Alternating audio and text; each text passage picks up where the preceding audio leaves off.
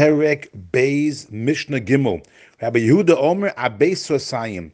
In the last Mishnah, we said that one can place those double posts around the well as far away from the well as they want.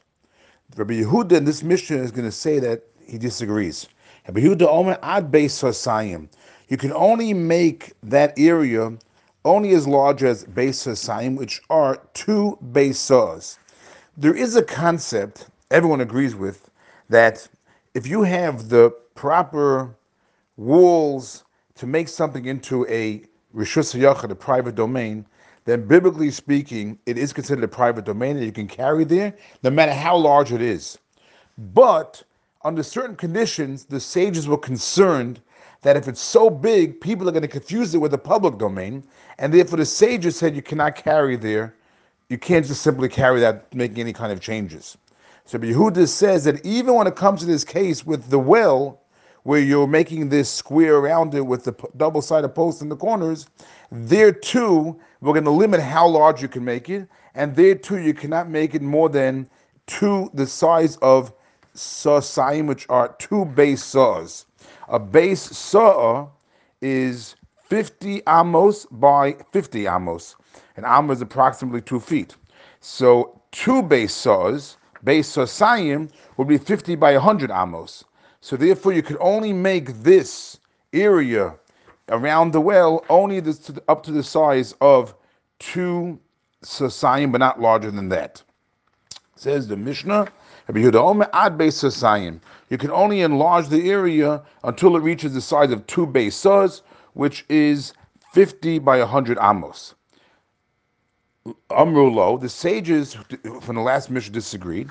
So the sages in the last Mishnah are going to tell us that no, you're right that there is such a concept that there are times where you cannot go ahead and make it larger than two bases. However, that's only when it's a non-residential area. But if it's a residential area, like the area of the well, it's considered residential because of the fact that people enter there to draw the water. So then we do not apply that rule that we're limited to the two Besas, and you can make it as large as you want. Amrulo, the sages said to Rabbi Yehuda, no. Lo Amru Beis Hasayim, the only time they said that you're limited to a Beis Hasayim is only El Lagina Karpef, only when it is dealing with a garden or a karpef.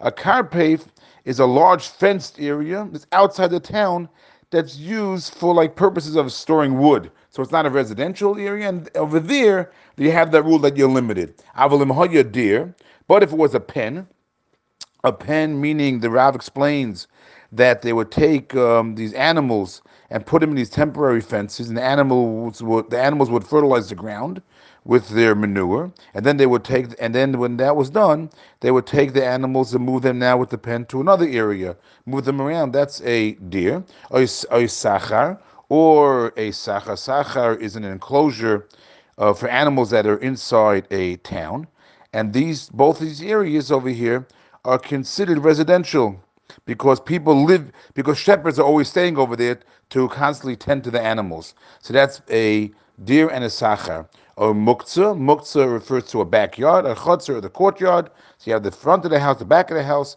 So those areas are all considered are all considered um, uh, residential because they're always free, they're always they're always used for everyday living activities, and therefore over there it doesn't make it doesn't make a difference how large it's going to be. Afilu base chameshes korin, even if the area is five base core, which is 150 base us.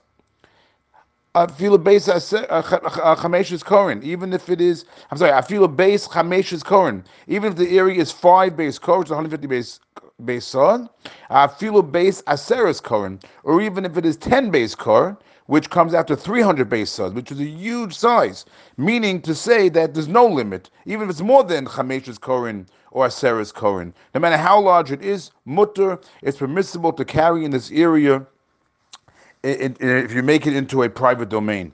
And therefore, by the case of the well, also you can make it as large as you want. The area that's limited to fit to 50 by 100 100 amos is only when it's a non-residential area as and the mishnah says therefore you can go ahead now and you can distance the area as and make it as far as you want, kosher as far as as you want. Of course, as you get so far out, if the if the spaces between the posts are going to be too far, you're going to have to go ahead and and add enough boards between them that you don't have the gaps that are going to be too large. Now, how large could the gaps be? So we had a machlokas disagreement in the last Mishnah, in the couple of mishnayos ago between Rabbi Meir and Rabbi Yehuda. In the world of Rabbi Meir, it would have to be not more than 10 amos. If it's going to be more than 10 amos, then you're going to have to put those those straight uh, posts over there. And therefore, when you that's what we're referring to over here. We have to be referring to in the world of Rabbi Meir, because in the world of Rabbi Yehuda, who said it was 13 and a third, but that's not going to apply over here, because in the world of Rabbi Yehuda, you can't make it so far back anyway. You can't make it more than a base of Sayim. If you're going to make it a base of Sayim, then it will be 13 and a third. But if you go as far as you want, then Rabbi Yehuda wouldn't even say you're allowed to do that. You'd say you can't do that. So if you're going further than the base of Saim, then you're in the world of Rabbi Meir. So if, if you're going to go ahead and have the gap more than 10, then you're going to have to go ahead and place and place those, passing those posts over there.